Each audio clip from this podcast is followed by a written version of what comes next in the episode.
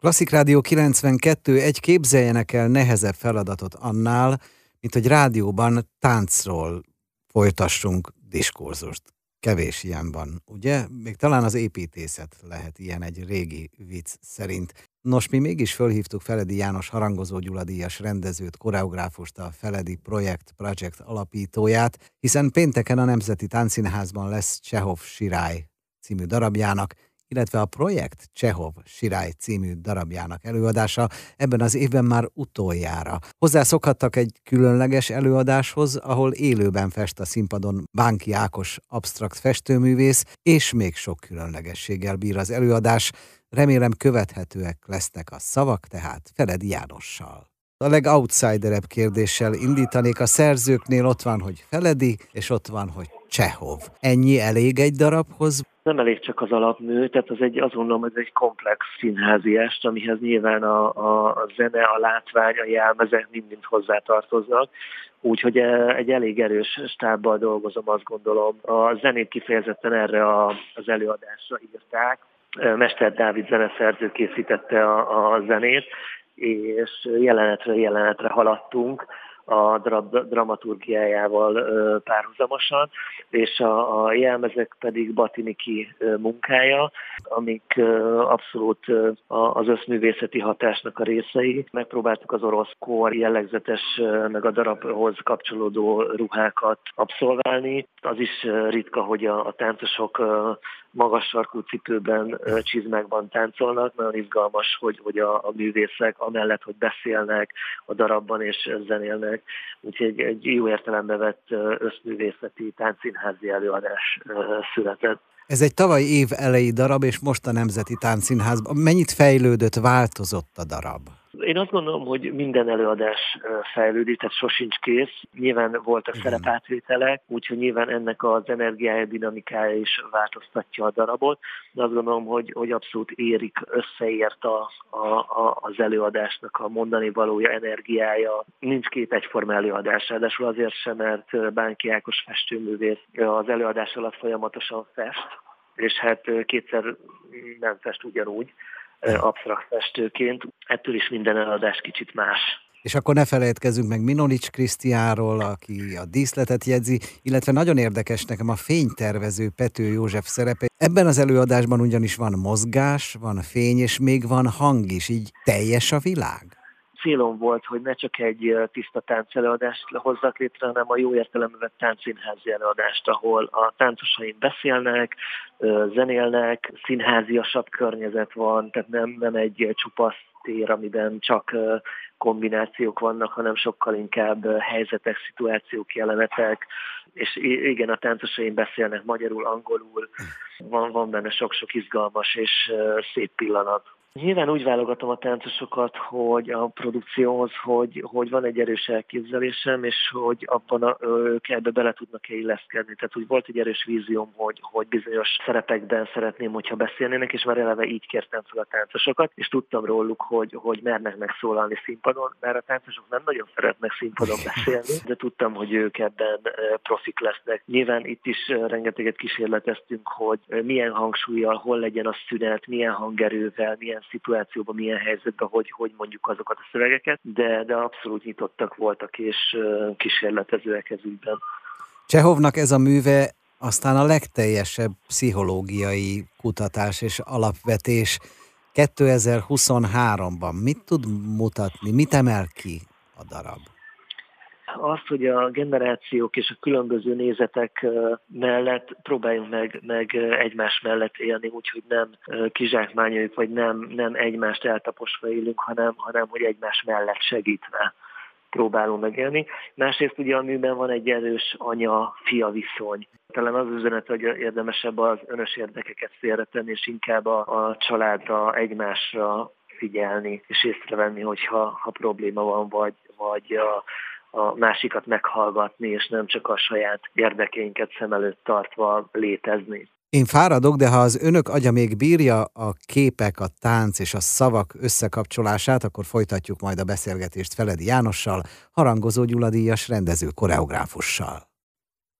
Klasszik Rádió 92, egy most pénteken játszák ez évben utoljára a Feledi projekt tagjai Csehov Sirály című darabját, illetve hogy kié, ezen még lehetne vitatkozni, az biztos, hogy különleges előadásról van szó, például a színpadon élőben fest Bánki Ákos absztrakt festőművész, például lesznek még kérdéseim Feledi Jánoshoz, a Feledi projekt alapítójához. A darab klasszikus, a zene kortásnak tekinthető. Ez a kettősség mindig is jellemző a projektre? Igen, mert hogy én ugye a Balettintézetben végeztem, most uh-huh. ugye a Táncművészeti Egyetem, klasszikus balettszakon végeztem, tehát nem tudom megtagadni a, a, a klasszikus balett mi voltomat, de valahogy mégis a, a kortás színháziasabb vonal valahogy mégis jobban vonzott, úgyhogy így ez a kettőség ez így mindig így jelen van, de nyilván én is folyamatosan változom, meg alakul az egész világ, és ezzel együtt én is, tehát hogy mindig próbálok új kihívásokat, vagy új lehetőségeket keresni. A sárga irítség ez meg, hogyha a honlapon látom, hogy merre jár a csapat, mindenhol ugyanazok a szemek és ugyanazok a fülek várják az előadót? Nem, szerintem ez, ez mindig változó, de valahogy mindig meg tudjuk érinteni az adott közönséget. Akár, akár tánctechnikailag, akár emocionálisan valahogy mindig megtalálja a, a közönség az adott darabokban, ami, ami, ami neki fontos, vagy ami az adott pillanatban neki érték, vagy, vagy, vagy fontos pillanat.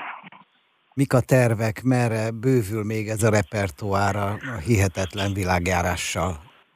Hát úgy néz ki, hogy februárban felújítom a Stravinsky mennyegző előadásomat, amit még 2017-ben, 6-ban mutattam be, azt hiszem illetve úgy néz ki, hogy áprilisban a Molnár Ferenc Lilium oh. előadást készítek, szintén a Táncszínházban, úgyhogy most azoknak a előkészületei folynak, illetve van terven véve egy kajrói turné, kajrói operaházban vendégszerepelünk, úgy néz ki januárban, márciusban Berlinben vagyunk, és úgy néz ki, hogy augusztusban pedig Isztambulban lépünk föl a, a magyar-török évad kapcsán, úgyhogy tervek vannak, úgyhogy meg feladatok is, úgyhogy reméljük ezeket mind véghez tudjuk vinni.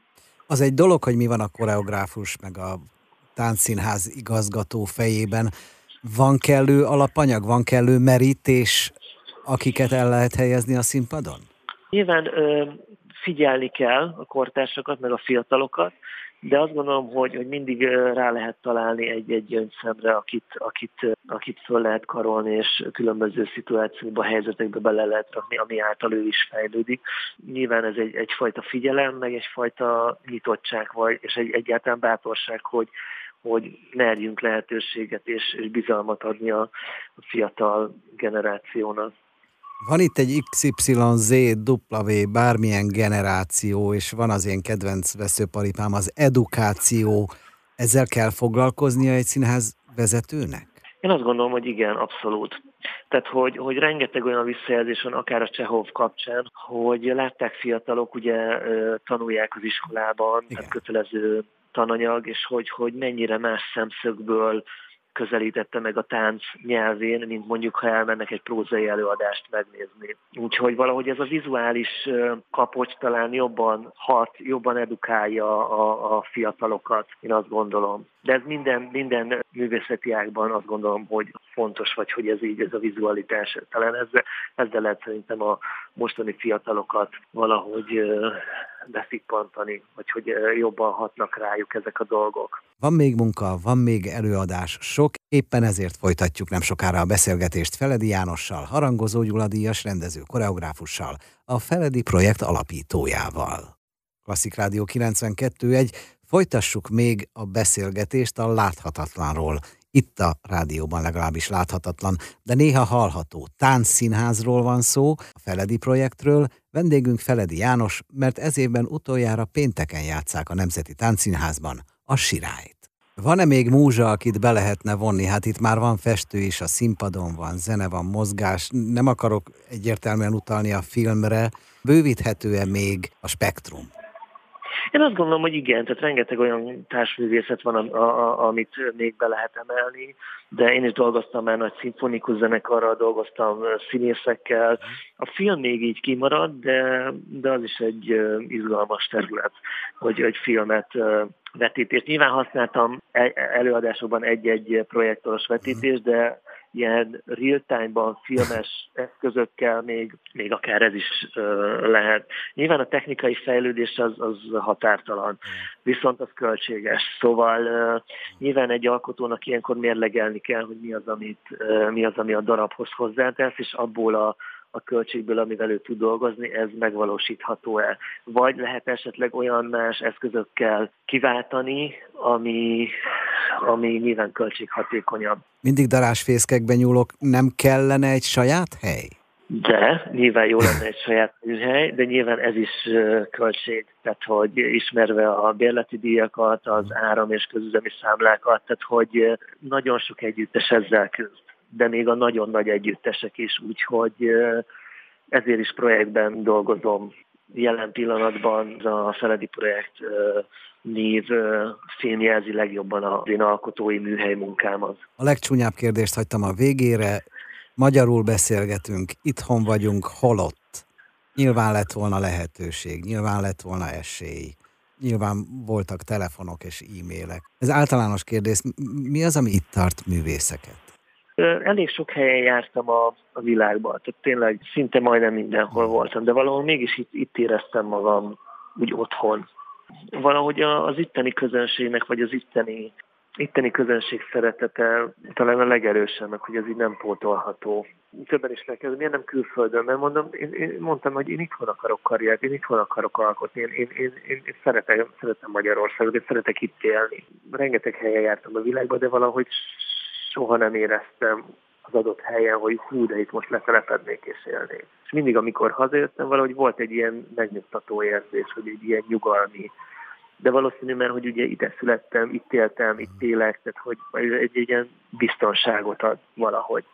Csak hogy olyan nemzetközi ez a nyelv, ez a táncszínházi nyelv, hogy azért jutott eszembe rögtön. Tehát egy prózai színésztől később kérdeztem volna meg nem tudom, valahogy, valahogy itt építettem ki a, a, a saját utamat, és tehát nyilván elmehettem volna külföldre, de, de azt gondolom, hogy ott sincs kolbászból a kerítés. Ott, ott még nagyobb a piac, még nagyobb a merítés, még nagyobb a, a, a sor, ahol mondjuk előre, előrébb tudnál kerülni. Szóval nem tudom, nem tudom.